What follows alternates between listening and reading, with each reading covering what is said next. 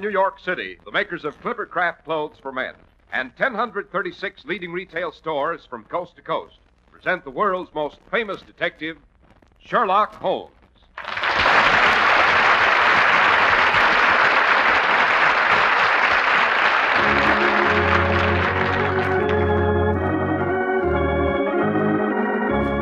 Tonight's story The Adventure of Lady Waverly's Imitation Pearls. Here we are again in Dr. Watson's cheerful study. The lamps have been lit, and from outside comes the steady drip of a soft spring rain mixed with fog. Yes, Mr. Harris, this sort of weather always reminds me of Baker Street. Mm-hmm. I think I can do no better than tell you of an adventure that had its inception on just such a day. It had to do with the great lady's pearls, which were not altogether genuine. And it ended in the chambers of a certain well born, but shall we say careless bachelor in Albany. Well, that's the first time I knew you and Sherlock Holmes ever visited the Hudson Valley, Doctor. we didn't, Mr. Harris, unfortunately. No, Albany in this story refers to an imposing building which was originally the residence of the Duke of York in Albany. It was later divided into chambers for famous and fashionable bachelors.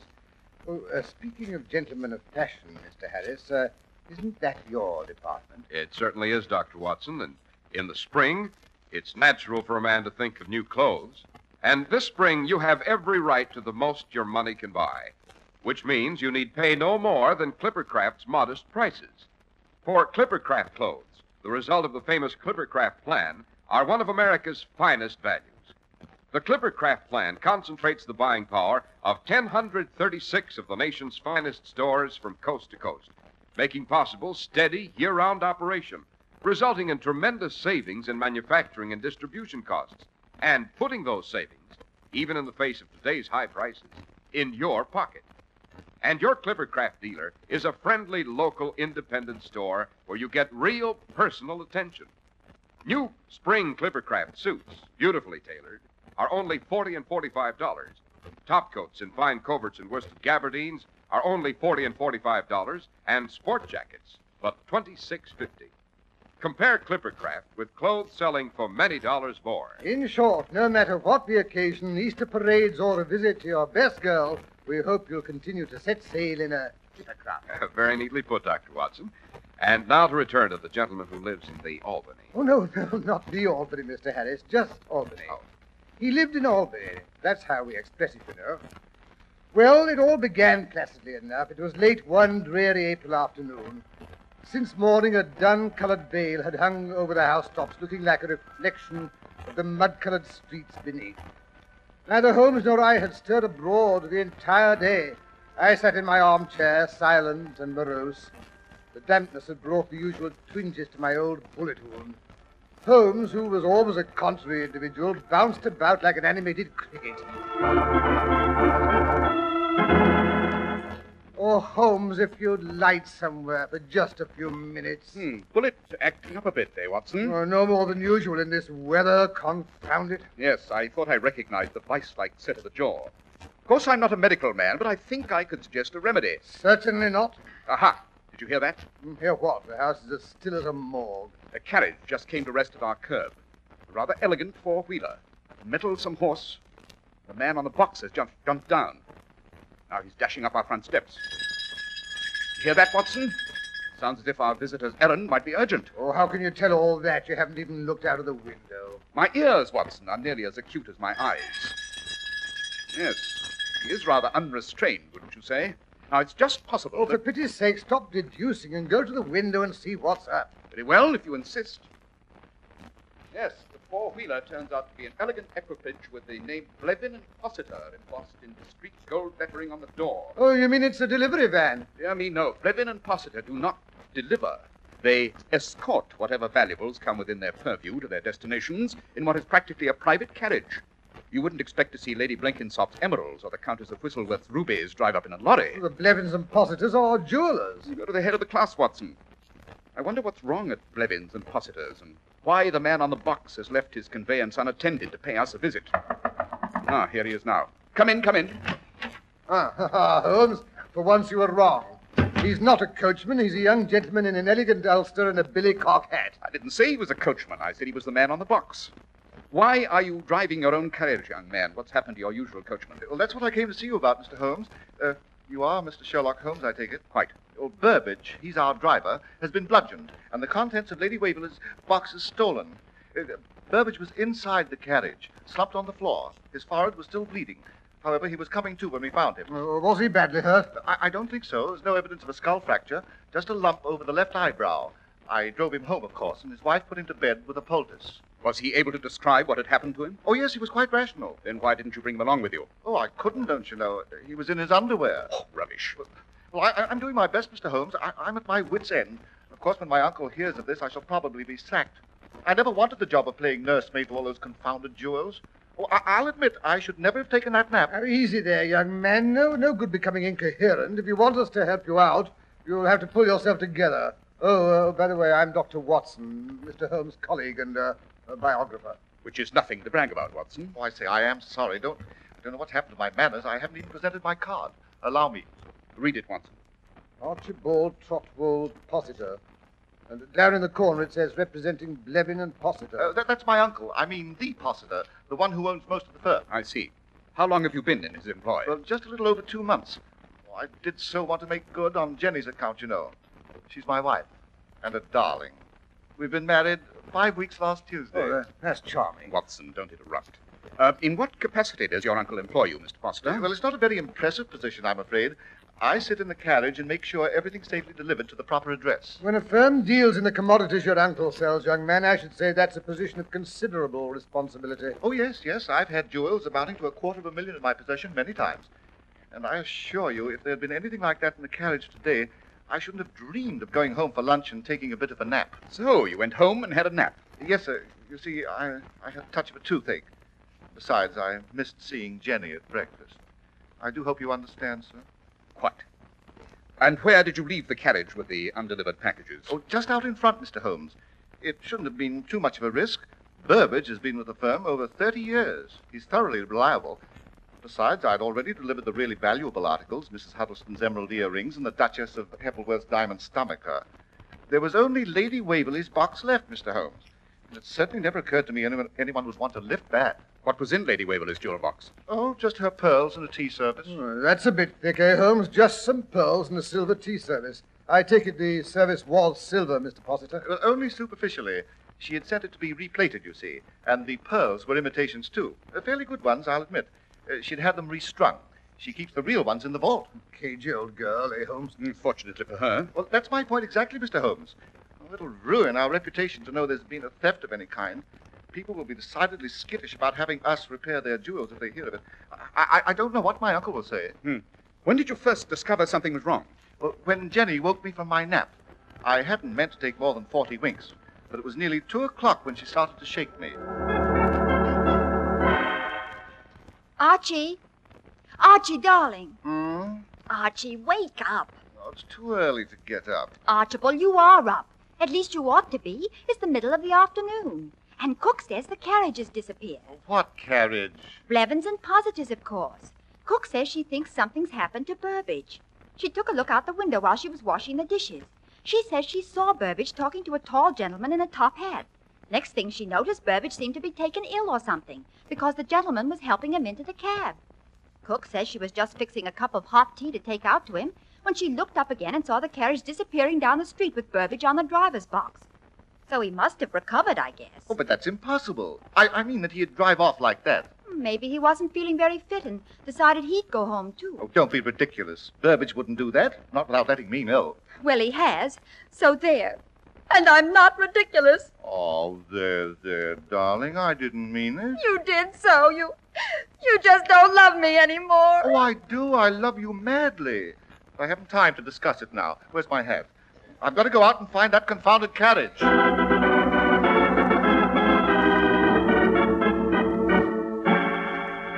Locating a missing carriage somewhere in London. How did you ever expect to do that, Mr. Possitor? That detail is unimportant, Watson.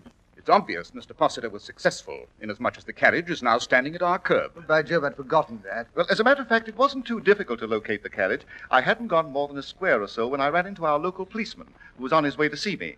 Uh, Jenny and I live in South Kensington. Well, the Bobby reported that Blevins and Possiter's carriage was standing in front of the Victoria and Albert Museum without a driver. And would I be so good as to remove it, as it was impeding traffic? But you say you found Burbage inside the carriage. Why hadn't the policeman noticed it? Well, he was on the floor, covered by the horse blanket, Mr. Holmes. Well, it's fortunate the Metropolitan Police has us to uh, assist them, eh, Holmes? Or someone might take off with the Bank of England. Don't be fatuous, Watson. Uh, Go on, Mr. Poster. You found the coachman under a horse blanket, but stripped to his underwear and with a gash on his forehead. Where exactly on his forehead? Well, over his left eyebrow, just under the hairline. There was a lump as big as an egg, too, and his hands were tied behind him with a large hic- handkerchief. His own? Uh, oh, no, Mr. Holmes. It, it was made of the finest cambric. As a matter of fact, I brought it along with me. Here it is. Oh, good boy. Hmm. Interesting. Most interesting. Oh, there's nothing distinctive about that handkerchief, Holmes. Not even a monogram. On the contrary, my dear Watson, this handkerchief is most helpful. It tells us that the criminal, for it's undoubtedly his handkerchief, is addicted to the use of scent, bergamot to be exact. He's also a pipe smoker who carries a not too well closed tobacco pouch. Notice the shreds of tobacco which still cling to the fabric. Hmm, rather rare tobacco, if I'm not mistaken. Yes, we shall have to investigate it further. My high powered microscope, Watson. Oh, very well, but what you expect to deduce from a shred of tobacco... I'd Neglect no source of information, Watson, no matter how infinitesimal. Yes, from a drop of water, the true man of science can deduce Niagara Falls, as I've said before. Oh, fiddle faddle. In spite of Watson's derogatory remarks, Mr. Possiter, I am probably the greatest living authority on tobacco, both in the unsmoked stage and later when it's become ashes. But while my colleague is setting up the microscope, suppose you tell us exactly what the coachman, Burbage, had to say for himself. Uh, well, yes, sir. Well, I found the carriage in front of the museum right enough, and when I opened the door to look inside, I heard a moaning and groaning.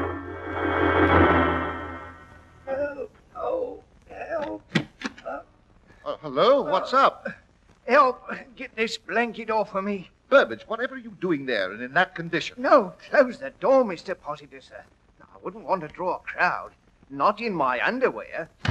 Now then, what's happened? I've been conked, sir. What? Stood behind me, he did, when I wasn't looking. Then he stripped me of my driver's uniform, got up in the box in it, and drove us away. I've always said you could trust a man that was fond of horses, but not anymore, I won't. Oh? That's how we got to talking, sir. I was giving Bessie her midday oats when down the street he comes, twirling a silver-headed cane, just as nonchalant as you please. Fine animal. Uh, that she is, sir. I like horses. You mind if I give her a lump of sugar? if she'll take it, sir. Bessie don't make up to everybody. Oh, I think she'll accept homage from me, eh, Bessie? Hmm? That's a good girl. Well, now, will you look at that? The J. Uh, she um, seems to be favoring this hind foot. Oh, really? I hadn't noticed. Maybe she's got a pebble in her shoe. Do you want me to investigate? Oh, no, sir. That's a familiarity she won't stand for. I'll do it. Here, Bessie. Nice girl. Give me the hoof. Easy now. Easy. That's right. Oh! Sorry, old chap. Had to be done. Just a love tap. Into the carriage you go. I want that uniform. Oh. Still conscious, eh? Have to work fast. Yes. Off with the coat. Aha. There we are. Just what I was looking for. How convenient. The box with the Waverly crest right here on the front seat.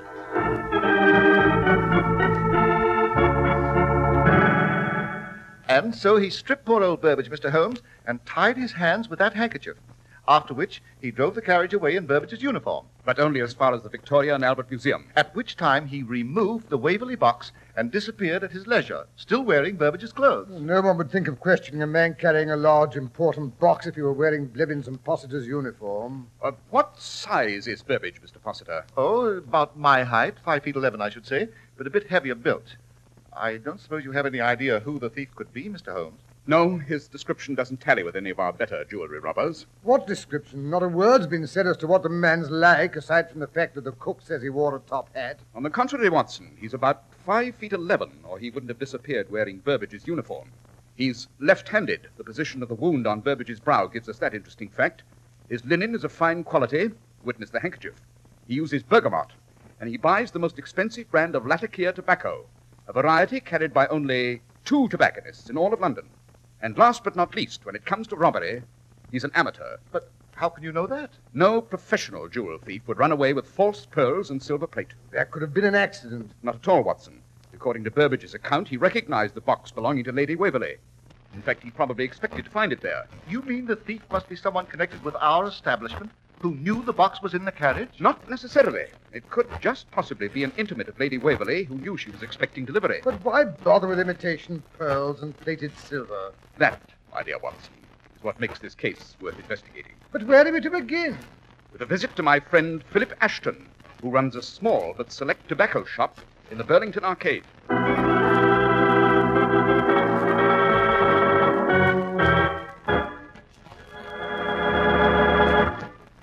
Naturally, there's a reason for Clipper Craft's sensational values.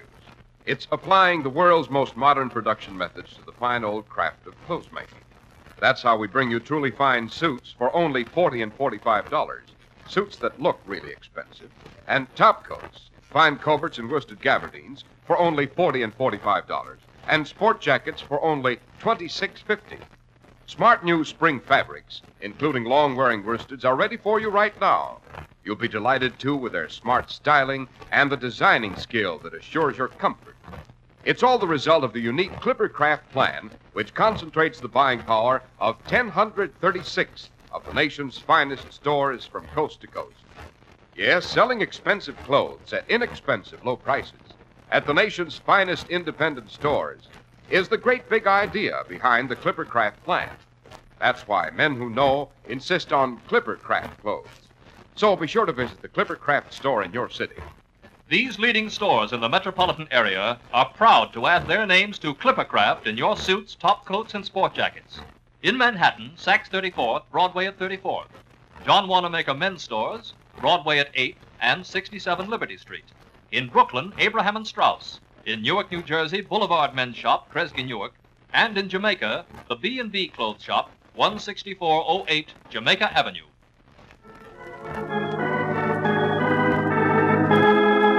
And now back to Sherlock Holmes and Dr. Watson. We find them standing in front of a counter, sniffing the contents of several elegant glass jars filled with tobacco. Yes. Yes, this, unless I'm very much mistaken, is the mixture the gentleman uses. Mr. Ashton, are there many gentlemen who buy this variety of tobacco? Why, no, Mr. Holmes. It's rather special. And besides being expensive, I sell it to only four gentlemen in all. Now tell me, among those four, is there an individual who's about uh, Watson's height, well dressed, he carries a silver headed cane, is left handed, and has a weakness for bergamot scent? Why, no, Mr. Holmes, I'm afraid there's not one of the four fits that description. No. Uh, Mr. Hopworth has a silver-headed stick, and but he's taller than you are. Uh, Mr. Eubanks is very short and can't abide scent. The Honourable Clarence Beswick is right-handed, a crack tennis player, you know. Uh, Colonel Jameson never appears out of uniform. That tears it, Holmes. Maybe your confounded deductions aren't so infallible after all. Now, hold on, though. There was a young gentleman came in yesterday answering that description. He purchased some of this tobacco? Uh, no, the young lady bought it for him. She buys it for all her admirers. Uh, he seemed rather shy about accepting a present from a lady, uh, but she laughed and said she expected a present from him in return. Said he had never given her a proper present like some of her admirers. Can you remember the gentleman's name? I'm afraid not, Mr. Holmes. She didn't mention it. Just called him Freddie. Uh, but I do know the lady's name, sir. Fine lot of good that'll do, eh, Holmes? One blind alley after another. Stop burbling, Watson. What is the lady's name, Ashton? Violet de DeVille, the new prima donna at the Gaiety. Uh, the one there's been all that talk about. Of course, Holmes. That's the girl the King of Portugal was supposed to have been so crazy about. Showered her with jewels. She's supposed to be one of the reasons he lost his throne. So is every publicity hungry actress in Europe. You mustn't believe everything you read in the papers, Watson. Oh, balderdash. But what do we do now? Now, let me see. It's just half an hour till curtain time. Dear little Violet should be putting on her makeup. I think if we drop around to the Gaiety, we might persuade the lady to show us the latest addition to her jewel collection.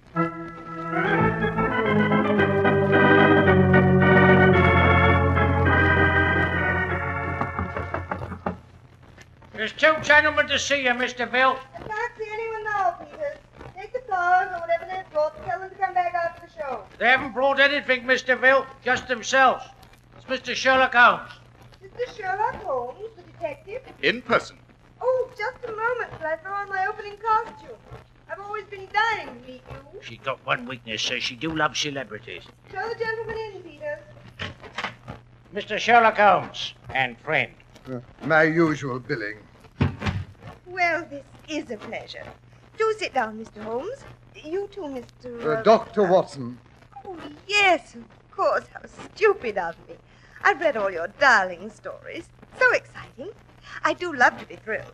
You do it so beautifully, you know. Why, Mr. Veal, that is, uh, was, uh, well, I'm quite overwhelmed. you know. I mean that a young lady of your obvious discernment. But of course, should- I suppose no one could help making the exploits of the great Mr. Sherlock Holmes exciting.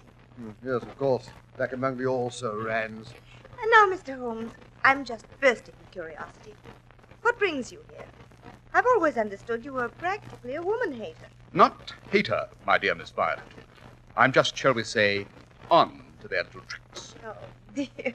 And I was so hoping to try mine out on you. I've some very effective ones, you know. Save them for so- some more susceptible victim. Oh, dear, I've always had a weakness for rude, self-sufficient men. Got you that time, Holmes. Don't interrupt, Watson. My dear Miss Violet, if I may call you that, I'd love it, unless you'd rather call me Vi. Miss Violet will do. I've come to warn you not to accept a present of jewelry from a certain fashionable young man. Gracious, I wonder which one you can mean. A girl in my position gets so many presents, you know. Suppose I specifically warn you against accepting pearls from a gentleman whose name is, uh, shall we say, Freddie, Oh, this is fascinating. Why shouldn't I accept them, Mr. Holmes? because he acquired them in a rather, rather unorthodox fashion. I do believe you're trying to tell me Freddie stole them. Oh, but that's delicious. If you only knew how deliciously ridiculous. Freddie just couldn't possibly have stolen those particular pearls. Then you have already accepted them. What makes you jump to that interesting conclusion, Mr. Holmes? Hmm. My dear Miss Violet, you will never make a great dramatic actress until you learn to control your reactions. When I first mentioned the pearls, your eyes darted quickly to your makeup box to see if they were in sight. Then, when I intimated they might have been stolen, you couldn't resist closing the lid. This is ridiculous, Mr. Holmes. Freddie wouldn't steal anyone's pearls. Oh, I'll admit he's hot-headed and impulsive, but he wouldn't steal. Are you sure? How well do you know Freddie, uh. Better than you do, at any rate, Mr. Holmes. I may not be a great dramatic actress, but I do recognize the gift when I see it. You didn't come here to warn me not to accept any pearls. You came here to find out who gave them to me. You don't even know Freddie's last name. Sorry, but you won't get it from me.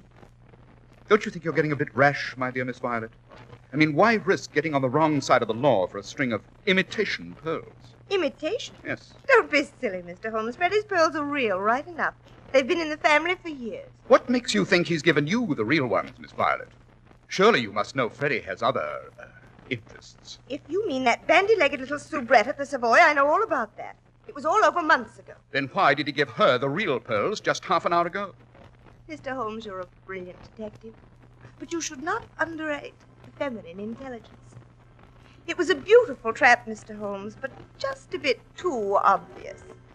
Now, if you'll excuse me, I hear the overture. My public is waiting. Do come again, Mr. Holmes, when you've thought up some more tricks. Now, if you don't mind leaving. Not at all. Thank you. We've quite finished. Yeah, interesting female, eh, Holmes? I don't know when I've more thoroughly enjoyed an interview.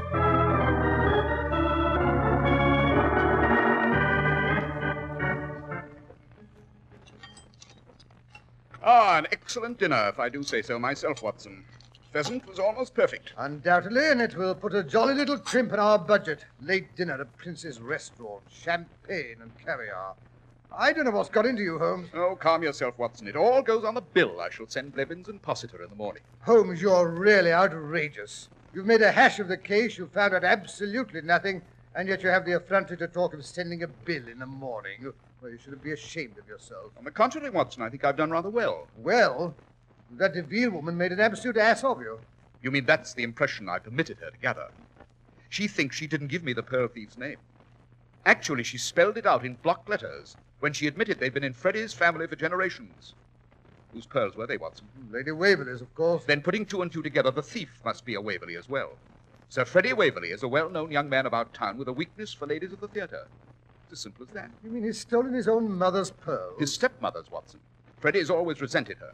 If his father hadn't married for a second time shortly before his death, Freddie would have inherited the pearls years ago. But why all this pother about imitation pearls? Freddie doesn't know they're imitations. It's never occurred to him that his stepmother keeps the real ones in the vault. Yes, well, if you're so sure of yourself, why not go to him and demand he return the silly things? If we were that gauche, Watson, the lady would probably refuse to give them up. No, you may count on it. Miss Violet will return them to him of her own accord as soon as the performance is over. And how do you reach that interesting conclusion? Freddie may not suspect that they are imitations, but dear little Violet is not so naive. Once you were out of the way, you can count on it. She rushed back and bit into the necklace. Yes, I don't imagine she took her discovery very placidly. Hmm, they must have had an interesting performance tonight at the Gaiety. Yes, but Holmes, that performance was over nearly 20 minutes ago. We'd better get ourselves along to Sir Freddie's flat, wherever that is, or, or Miss Violet will get there ahead of us. Chances are she won't wait to remove her makeup. My dear Watson, why do you think I ordered a table in the window? Sir Freddie Waverley resides just opposite there in the impressive architectural monstrosity known as Albany, in flat 2A to be exact. I say, Holmes, there comes a carriage tearing down the street.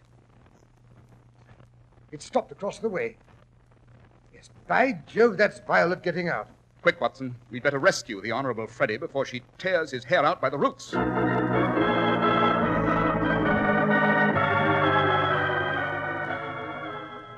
Down this corridor, Watson. Yes, there's Miss Violet. Just going to 2A now. Violet, darling. But how jolly to see you here. I mean, I, I hadn't hoped so soon, that is. You, you would have received the pearls this afternoon. Ah, those pearls! How dared you give me those pearls? I've never been so insulted in all my life. Oh, come off it, Vi. You've accepted jewelry from gentlemen before this? Yes, jewelry, not paste. Violet, what are you raving about? What sort of a fool do you take me for? Do you think I don't know the real ones went to that little scarecrow at the Savoy? Well, give her these. She can put them on her poodle. If you don't mind, Miss Violet, I'll relieve you of those pearls. And we may as well collect the tea service while we're at it, Watson. I see the boxes standing just inside the door. What is this, a burglary? You should recognize the symptoms, Sir Freddy. If you think I've got to stand here and let two Oh, rough- don't be a bigger idiot than you can help, Freddy.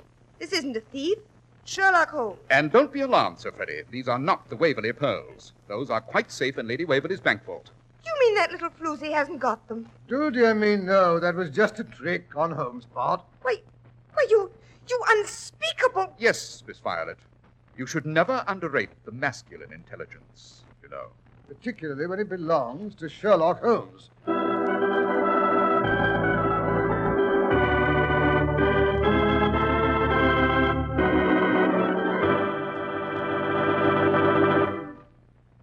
I must say that was a neat bit of work on Holmes' part, Dr. Watson. And now, how about a hint about next week's story? All right. Well, next week I'll tell you how Holmes made a startling and dramatic appearance after several years' absence, and how we stalked a tiger who carried one of the most ingenious and deadly weapons Holmes was ever threatened with.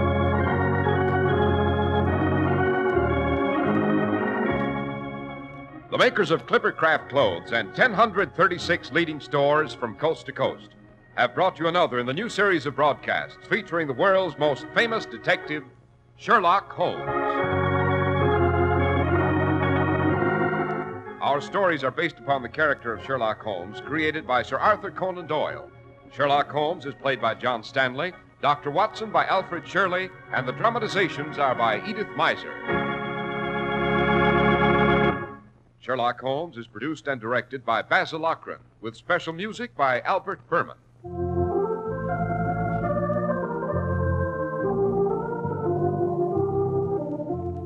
If you don't know your Clippercraft dealer, write Clippercraft, 200 Fifth Avenue, New York City. Be sure to listen next Sunday to Sherlock Holmes in the Adventure of the Empty House.